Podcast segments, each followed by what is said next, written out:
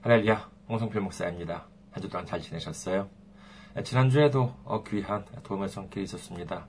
먼저 오카야마, 오카야마 현에 살고 계시는 가네코 마사코 님께서 여기도 선교 후원으로 이렇게 섬겨 주셨습니다. 그 다음에 한국에 계신 허성희 님께서 여기도 선교 후원으로 섬겨 주셨습니다. 아, 너무나도 감사드립니다. 아, 주님의 놀라운 축복과 아, 풍성한 은혜가 함께 하시기를 주님의 이름으로 축원드립니다. 오늘 여러분과 함께 나누실 말씀 보도록 하겠습니다. 오늘 말씀 마태복음 7장 13절에서 14절 말씀입니다. 마태복음 7장 13절에서 14절 말씀 제가 봉독해 드리겠습니다. 좁은 문으로 들어가라. 멸망으로 인도하는 문은 크고 그 길이 넓어 그리로 들어가는 자가 많고 생명으로 인도하는 문은 좁고 길이 협착하여 찾는 자가 적음이라. 아멘. 할렐루야. 하나님을 사랑하시면 아멘 하시기 바랍니다. 아멘. 오늘 저는 여러분과 함께 축복에 이르는 문이라는 제목으로 은혜를 나누고자 합니다. 먼저 오늘 본문 말씀 다시 한번 보도록 하겠습니다. 마태복음 7장 13절에서 14절 말씀이죠. 좁은 문으로 들어가라. 멸망으로 인도하는 문은 크고 그 길이 넓어 그리로 들어가는 자가 많고 생명으로 인도하는 문은 좁고 길이 협착하여 찾는 자가 적음이라라고 어, 말씀하십니다. 예수님께서는요, 좁은 문으로 들어가라고 하십니다. 넓은 문은 멸망으로 인도하는 문이라고 하는데 이 문은 크고 넓어서 그리로 어, 들어가는 사람이 많다고 하십니다. 좁은 문이야말로 생명으로 인도하는 문이라고 예수님께서는 말씀하십니다. 그렇다면 우리는 어디로 들어가야 되겠습니까? 그렇습니다. 아, 그렇습니다. 아, 생명으로 인도하는 문, 좁은 문으로 들어가야만 합니다. 넓은 문으로 들어가면 큰일 납니다. 아, 이는, 우리는 반드시 무슨 일이 있더라도 이 좁은 문, 협착한 문으로 들어가야만 하는 것입니다. 우리 모두 멸망으로 인도하는 넓은 문이 아니라 이 생명으로 인도하는 문, 좁은 문으로 한 사람도 빠짐없이 들어갈 수 있는 우리 모두가 되시기를 주님의 이름으로 축원합니다. 아멘. 제가 한 가지 여쭤보겠습니다. 지금 이 말씀을 들은 기분이 어떠십니까? 기쁨으로 충분하십니까? 아, 생명으로 인도하는 문, 좁은 문으로 들어가고자 하는 의지, 의욕, 어, 정말, 아, 나는 정말 좁은 문으로 들어가야 되겠다. 라고 하는 마음으로 충만해지십니까?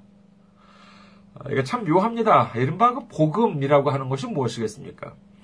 이것은 뭐 영어로는 good news, 좋은 소식, 기쁜 소식이라고 하는 뜻인데, 이 말씀은 무슨 선지자나 사도들이 한 말도 아닌 예수님께서 직접 우리에게 해주신 말씀입니다만은요. 이와 같은 말씀을 들으면은요, 뭐 아멘이라고는 합니다. 그런데 어딘지 모르게 좀 찝찝하고 인상이 좀 이렇게 굳어지지 않습니까? 저도 오늘 이 말씀을 준비하면서요, 제목을 어떻게 해야 할지 고민을 했습니다. 물론 맨 처음에 떠오른 제목이 무엇이겠습니까? 좁은 문으로 들어가라 라고 하는 것이었습니다. 그런데 제목을 이렇게 정하고 주보에 이렇게 딱 제목을 이렇게 딱 넣고 그러면은요 교회에 오셔서 어, 성도님들이 이것을 맨 처음에 딱 보셨을 때 그 성도님들의 표정이 문득 제 머릿속에 떠올랐습니다. 일단 뭐 한숨부터 나오지 않을까 합니다. 그리고 표정이 좀 이렇게 좀 굳어지겠죠. 뭐 또 좁은 문으로 들어가라고? 아이고 대충 뭐 내용 알겠구만. 뭐, 뭐, 헌금 많이 내고, 뭐, 귀찮은 봉사도 많이 하고, 뭐, 희생이다, 뭐다 하면서, 뭐, 고생을 죽도록 하고, 뭐, 그래야 복 받고, 뭐, 천국 간다고, 뭐, 그런 내용 아니겠어? 라고 생각하실 것만 같았습니다. 그렇다고, 아, 제가 무슨 뭐, 이렇게 성도님들을, 성도님들을 제가 이렇게 뭐, 과소평가하고 있는 것이 아니에요. 저 같으면 아마 그랬을 거다라고 하는 생각이 떠올랐기 때문에 그렇습니다. 먼저 우리는요, 예수님의 마음을 알아야 할 것입니다. 예수님께서는 우리를 어떻게 생각하신다고 알고 계십니까? 요한복음 15장 9절에 보면은요, 아버지께서 나를 사랑하신 것 같이 나도 너희를 사랑하였으니 나의 사랑 안에 거하라 라고 말씀하십니다. 예, 그렇습니다. 예수님은 우리를 사랑하신다고, 사랑해 주신다고 말씀해 주십니다. 얼마나 사랑하신다고 그러십니까? 요한 1서 4장 10절에 보면은요, 사랑은 여기 있으니 우리가 하나님을 사랑한 것이 아니요. 하나님이 우리를 사랑하사 우리 죄를 속하기 위하여 화목제물로 그 아들을 보내셨습니다. 로마서 5장 8절에 보면은요, 우리가 아직 죄인 되었을 때 그리스도께서 우리를 위하여 죽으심으로 하나님께서 우리에 대한 자기의 사랑을 확증하셨느니라. 어떤 시인이 쓴 시를 조금 바꾸어 본다면은요, 그 누가 하나님의 사랑, 그 누가 예수님의 사랑을 묻고는 눈들어 십자가를 보게 하시기 바랍니다. 십자가는 하나님의 사랑, 예수님의 사랑입니다. 예수님께서 십자가에 달리신 이유가 무엇입니까? 우리를 사랑하셨기에, 우리를 너무나도 사랑하셨기에, 우리를 살리시기 위해서 십자가에 달리신 것입니다. 만약에 예수님이 우리를 미워하셨다면, 또는 우리가 고생을 하기를 원하시고 뭐 힘든 일을 감당하기를 원하셨다면 그래야지만 구원을 허락하신다고 하셨다면 어떻게 하셨겠습니까? 구원? 야, 내가 네 죄가 얼마나 무거운 줄 네가 알아? 그런데 구원해 달라고? 그래, 좋아. 구원해 줄게. 너 내가 십자가 달리는 거 봤지? 너도 그러면 십자가 달려서 죽어. 그러면 내가 구원해 줄게. 이렇게 말씀하셨다면 얼마나 아, 정말 큰일이었겠습니까? 그런데 예수님께서는 이렇게, 이렇게 말씀하지 않으셨습니다. 주님께서는 우리가 그토록 힘든 일을 감당하기를 원하지 않으셨습니다. 성경을 봅니다. 구린도 후서 5장 21절입니다. 하나님이 죄를 알지도 못하신 일을 우리를 대신하여 죄로 삼으신 것은 우리로 하여금 그 안에서 하나님의 의가 되게 하려 하십니다. 베드로전서 3장 18절 그리스도께서 단번에 죄를 위하여 죽으사 의인으로서 불의한 자를 대신하셨으니 이는 우리를 하나님 앞으로 인도하려 하심이라. 육체로는 죽임을 당하시고 영으로는 살리심을 받으셨으니 예수님께서는요, 그죄 많은 우리를 대신해서 십자가에 달리셨다고, 죽음을 당하셨다고 성경은 기록합니다.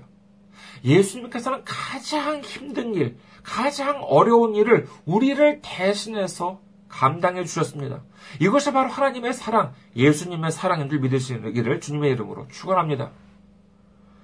그렇다면 이와 같이 우리를 사랑하시는 예수님께서 오늘 우리에게 이 좁은 문으로 들어가라라고 말씀하십니다. 그런데 우리는요, 이 말씀을 조금 오해하고 있지는 않은지 확인해 보시기 바랍니다. 오늘 말씀 다시 한번 볼까요? 마태복음 7장 13절에서 14절입니다. 좁은 문으로 들어가라. 멸망으로 인도하는 문은 크고 그 길이 넓어 그리로 들어가는 자가 많고 생명으로 인도하는 문은 좁고 길이 협착하여 찾는 자가 적음이라. 여기 본문 예수님께서 말씀하신 내용을 보면은요, 어디에 무슨 좁은 문은 힘들다고 되어 있습니까? 좁은 문은 뭐 험난하다고 말씀하시나요? 아닙니다. 단지 그 넓이가 좁다고 말씀하시는 것입니다. 좁을 뿐입니다. 좁기 때문에 눈에 잘 안 띄는 것이지요. 그래서 찾는 사람이 많지 않다고 예수님께서 말씀하고 계신 것입니다. 그렇다면요, 구원에 이르는 길, 생명에 이르는 길인 이 정말 예수님께서 말씀하시는 이 좁은 문이란 어떤 것을 가리키는지를 한번 생각해 보겠습니다. 이에 대해서 오늘은요, 어, 간략하게 시간 관계상 두 가지로만 말씀을 드리고자 합니다. 먼저 첫째로, 좁은 문은 우리가 목표로 삼아야 할 문입니다. 우리가 세상에서 이른바 좁은 문이라고 하면은 무엇을 말합니까? 예를 들어서요, 남들이 알아주는 학교나 월급을 많이 주는 직장, 아니면 어려운 시험 같은 것이 바로 이 좁은 문이라고 할 수 있을 것입니다. 그렇다면 거기가 왜 좁은 문입니까? 예, 그것은 바로 많은 사람들이 몰리기 때문에 그런 것이지요. 그 학교에 들어가면은, 그 직장에 들어가면은, 그리고 그 시험에 합격만 하면은 좋은 미래, 내 꿈을 이룰 수 있는 것, 있는 길이 열리기 때문에 많은 사람들이 몰리는 것이지요. 그와 같은 시험장에 가보면은요, 정말 반드시 나는 이 시험에 합격하고야 말겠다라고 하는 그 열정이 느껴집니다. 거기에는요, 그 시험이 보기 싫은데 억지로 와서 앉아 있는 사람들은 한 사람도 없습니다. 천국도 마찬가지입니다. 이 세상에서 천국에 들어가기 싫다고 하는 사람이 있습니까? 적어도 교회에 다니는 사람이라면요, 그런 사람들은 없, 없을, 없을 것입니다. 모두들 다 천국에 들어가고 싶어 하는 것이지요. 여기에 있어서요, 어, 좋은 소식과 아, 조금 별로 안 좋은 소식이 있습니다. 먼저 좋은 소식부터 말씀을 드리겠습니다. 천국에는 정원이라고 하는 것이 있습니까? 예를 들어서요, 학교나 회사 같은 경우를 보면은요, 아무리 좋은 곳이라 한다 하더라도, 아무리 큰 곳이라 한다 하더라도, 무제한으로 합격자를 뽑을 수는 없습니다. 예, 그것은 바로 이 정원이라고 하는 것이 있기 때문에 그렇습니다. 하지만 천국은 어떻습니까? 요한복음 14장 2절에서 3절에 보면은요, 내 아버지 집에 거할 곳이 많도다. 그렇지 않으면 너희에게 일렀으리라. 내가 너희를 위하여 거처를 예비하러 가노니 가서 너희를 위하여 거처를 예비하면 내가 다시 와서 너희를 내게로 영접하여 나 있는 곳에 너희도 있게 하리라. 아멘.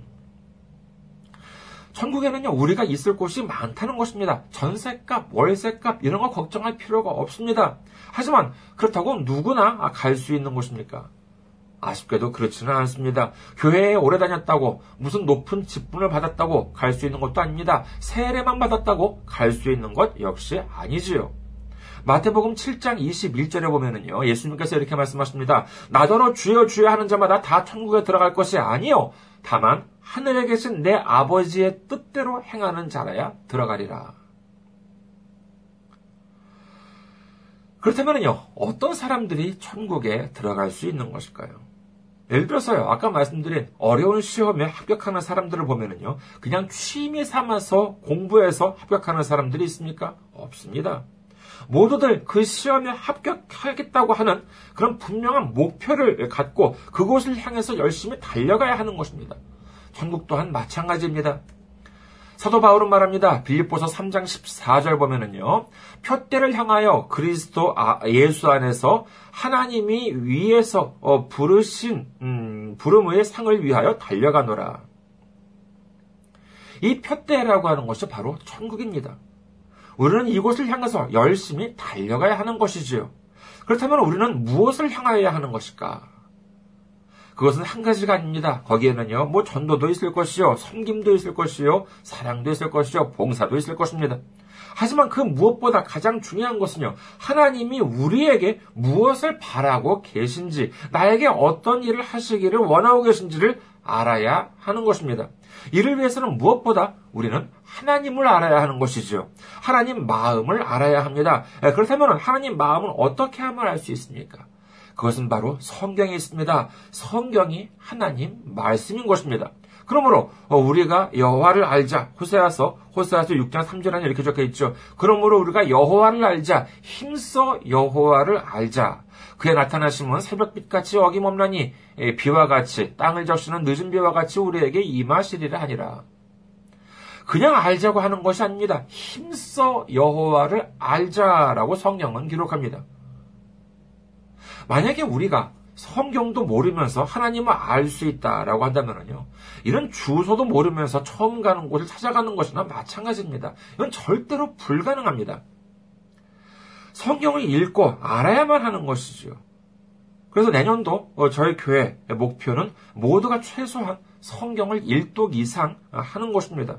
이 방송을 들으시는 여러분께서도요, 정말 이렇게 내년도, 2018년 내년도에는 정말 어, 적어도 성경 1독, 창세기부터 요한계시록까지 성경 1독하는 여러분 되시기를 정말 바랍니다.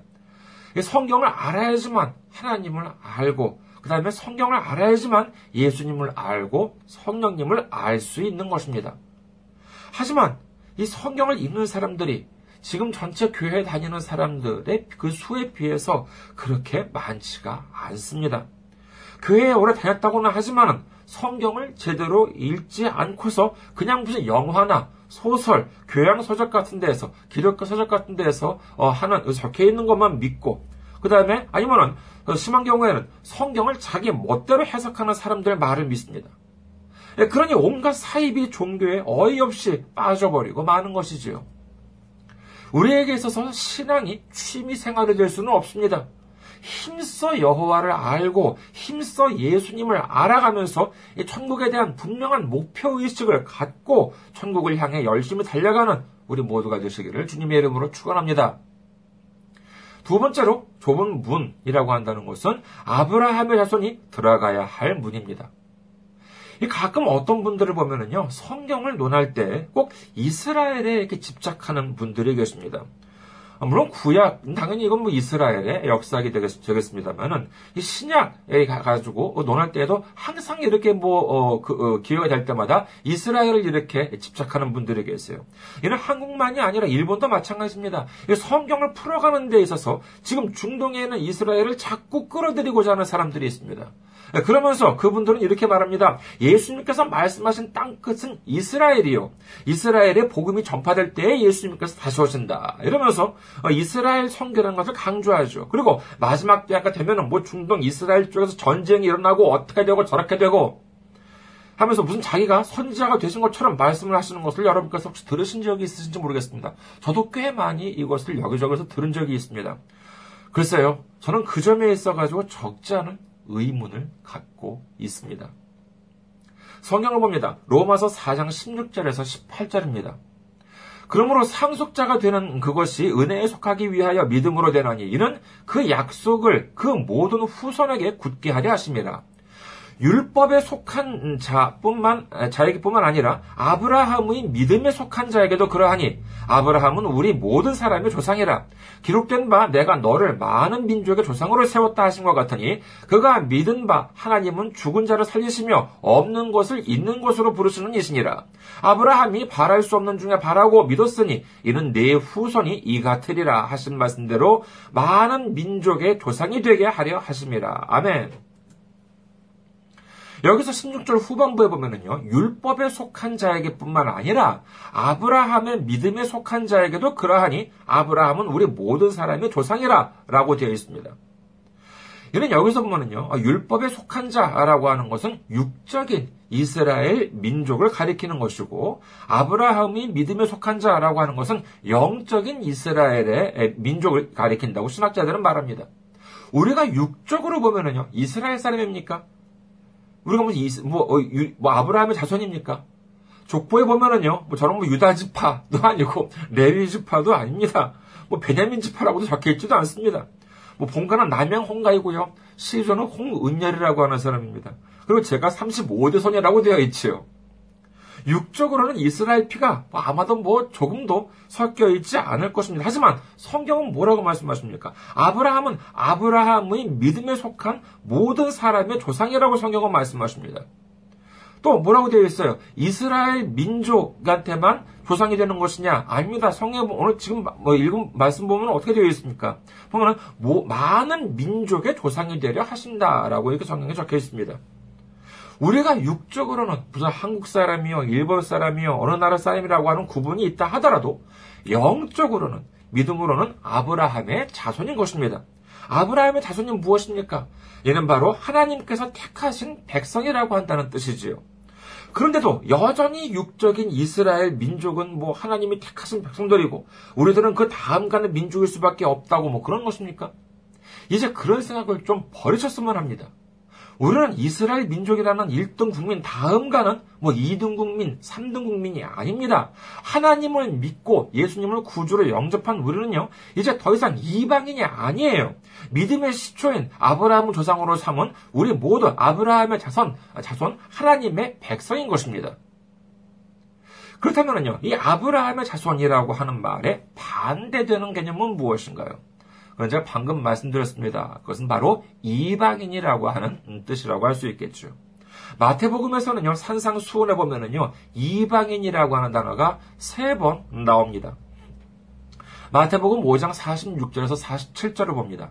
너희가 너희를 사랑하는 자를 사랑하면 무슨 상이 있으리요? 세리도 이같이 아니하느냐? 또 너희가 너희 형제에게만 무난하면 남보다 더하는 것이 무엇이냐? 이방인들도 이같이 아니하느냐? 당시 세리들은요, 육적으로는 분명히 이스라엘 민족이었습니다. 그렇지만 여기서는요, 세리와 이방인이라고 하는 것을 동등한 게 말씀하고 계시다는 것을 주목해야 합니다. 그리고 또 어, 마태복음 6장 7절에 보면은요. 또 기도할 때 이방인과 같이 중언부언하지 말라. 그들은 말을 많이 하여 들으실 줄 생각하느니라. 그리고 마지막에 보면은요, 6장 31절과 32절을 봅니다. 그러므로 염려하여 이르기를 무엇을 먹을까, 무엇을 마실까, 무엇을 입을까 하지 말라. 이는 다 이방인들이 구하는 것이라. 너희 하늘 아버지께서 이 모든 것이 너희에게 있어야 할 줄을 아시느니라. 이렇게 예수님의 말씀을 보면은요, 이 이방인이라고 하는 개념을 단지 무슨 국적이 이스라엘이 아니다, 뭐 국적이 뭐 어디다라고 하는 것이 아니라 이 올바른 믿음을 가진 사람을 아브라함의 자손인 것이고 그렇지 않은 사람들, 믿음이 없는 사람들 또는 믿음을 잘못 이해하고 있는 사람들도 역시 이방이다라고 했다는 것을 알 수 있습니다. 우리는 이제 이방인이 아니요. 아브라함의 자손, 믿음의 자녀가 되었다면요. 자, 어떻게 살아가야 하겠습니까? 그렇습니다. 이방인처럼 사는 것이 아니라 정말 아브라함의 자손으로서 믿음의 자녀로서 하나님의 백성으로서 살아가야 한다는 것이지요.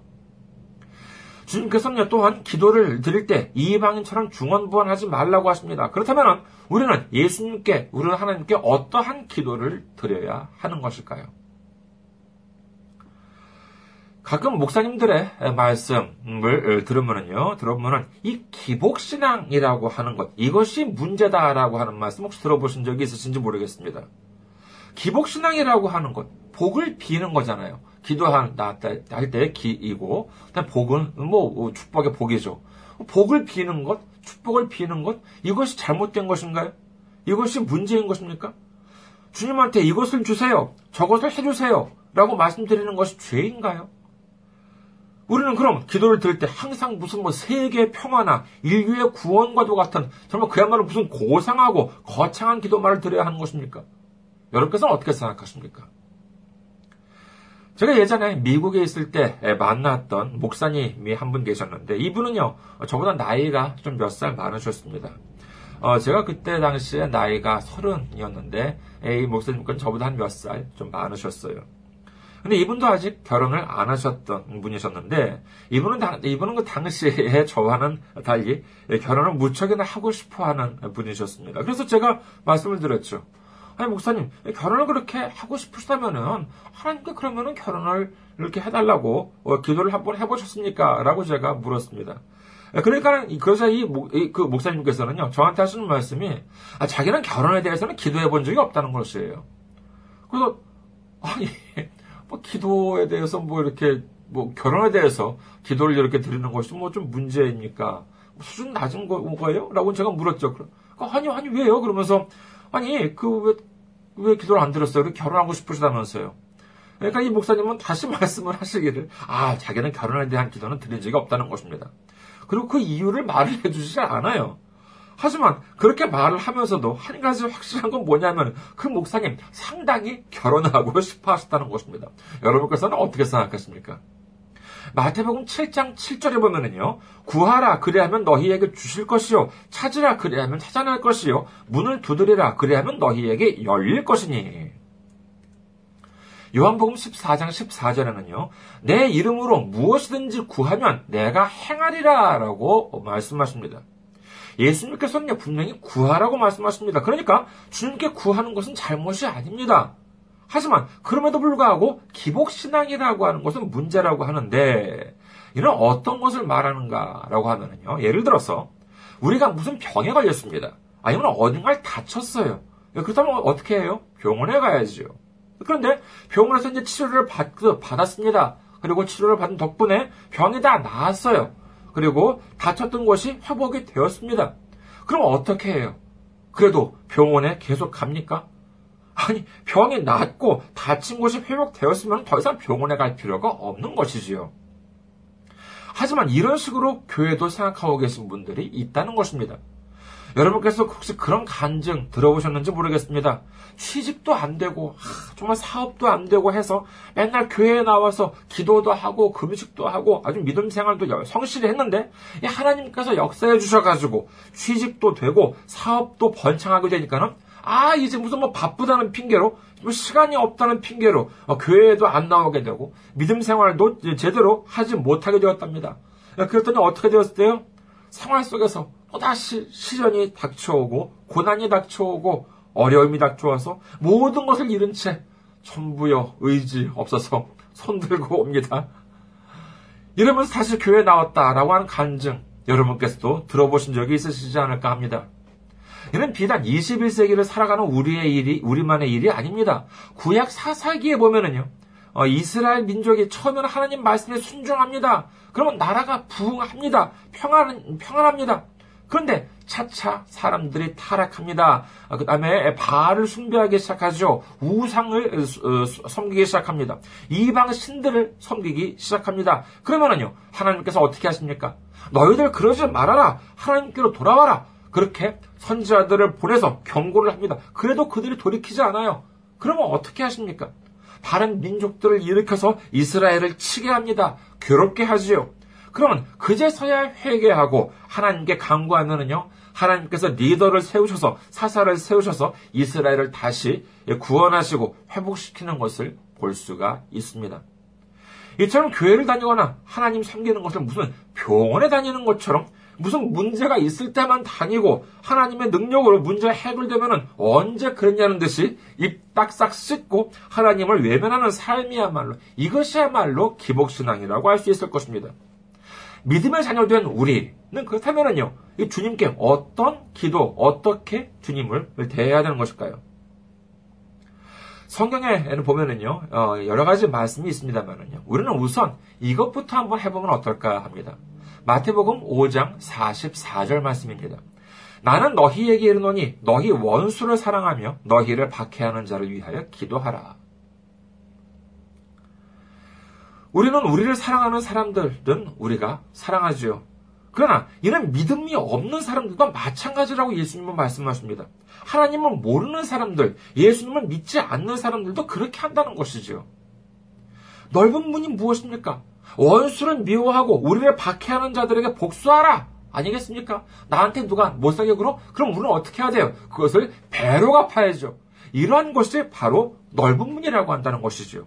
하지만 예수님께서는 이와 같은 넓은 문은 뭐라고 말씀하십니까? 바로 멸망으로 가는 문이라고 분명히 말씀하십니다. 그렇다면 우리는 어떻게 해야 하겠습니까? 그렇습니다. 우리를 미워하는 사람들, 우리를 박해하는 사람들을 위해서 기도하라는 것입니다. 그 사람의 복을 빌라는 것입니다. 그것이 바로 좁은 문인 것이지요. 그것이 바로 축복으로 가는 좁은 문으로 들어가는 것입니다. 축복을 받는 비결인 것입니다. 이해가 잘 안 갔습니까? 그러면 한 가지 제가 제안을 드리겠습니다. 우리 마음 속에 우리가 미워하는 사람이 있어요. 이번 주 그 사람을 위해서 한번 기도해 보시기 바랍니다. 아무도 모르게 오직 주님을 향해서 정말 내가 제일 미워하는 사람, 내가 아주 꼴보기 싫어하는 사람, 정말 그 사람의 복을 빌어보시기 바랍니다. 그리고 우리 주님께서 어떤 축복을 나에게 부어주시는지 한번 시험해 보시기 바랍니다. 반드시 주님께서 응답하실 것입니다. 제가 주일날 이제 이 말씀을 전하니까는요, 어떤 성도님께서 저한테 식사할 때 물으셨습니다. 목사님께서는 정말 그러면 그러한 적이 있으십니까? 제가 대답 드렸습니다. 저 그런 적이 있습니다. 그러니까 어떻게 되었습니까? 놀라운 축복이 있었습니다. 놀라운 일이 정말 주님의 일이라고 한다는 것이 정말 놀라운 그런 응답이라고 한다는 것이 있었습니다. 여러분께서 한번 이 기회에 한번 시험해 보시기 바랍니다. 다른 사람은 아무, 아무한테도 얘기하지 않아도 괜찮습니다. 한 사람, 정말 내가 제일 미워하는 사람, 정말 꼴보기 싫어하는 사람, 그 사람을 위해서 이번 한 주 동안 작심하고 그 사람이 축복받기를 한번 기도해 보시기 바랍니다. 예수님을 믿고 십자가에서 우리의 모든 죄를 해결해 주신 정말 예수님을 구주로 영접한 우리에게는요, 더 이상 이방인이 아닙니다. 믿음의 자녀이자 영적인 아브라함의 자손인 것입니다.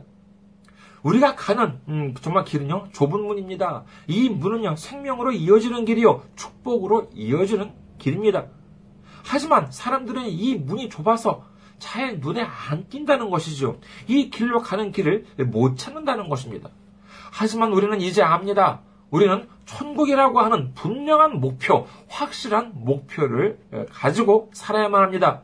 그리고 힘써 여호와를 알고 주님을 알아가야 합니다. 하나님의 말씀이신 성경을 알아야만 합니다. 그리고 이방인처럼 구하는 것이 아니라 믿음의 자녀처럼 구해야 하는 것입니다. 이는 우리가 무슨 성인군자라서가 아닙니다. 이렇게 하는 것이야말로 축복의 지름길, 생명으로 가는 길이라고 우리 주님께서 알려주셨기 때문인 것입니다. 우리 모두 믿음의 자녀, 영적인 아브라함의 자손으로서 이 생명의 길, 축복으로 가는 길인 이 좁은 문으로 들어가서 주님께서 우리를 위해 예배하신 아버지의 집으로 들어가는 기쁨, 주님께서 주시는 은혜와 축복과 생명으로 가는 놀라운 기쁨을 모두 누리는 우리 모두가 되시기를 주님의 이름으로 축원합니다. 감사합니다. 한 주 동안 승리하시고 건강한 모습으로 다음 주에 뵙겠습니다.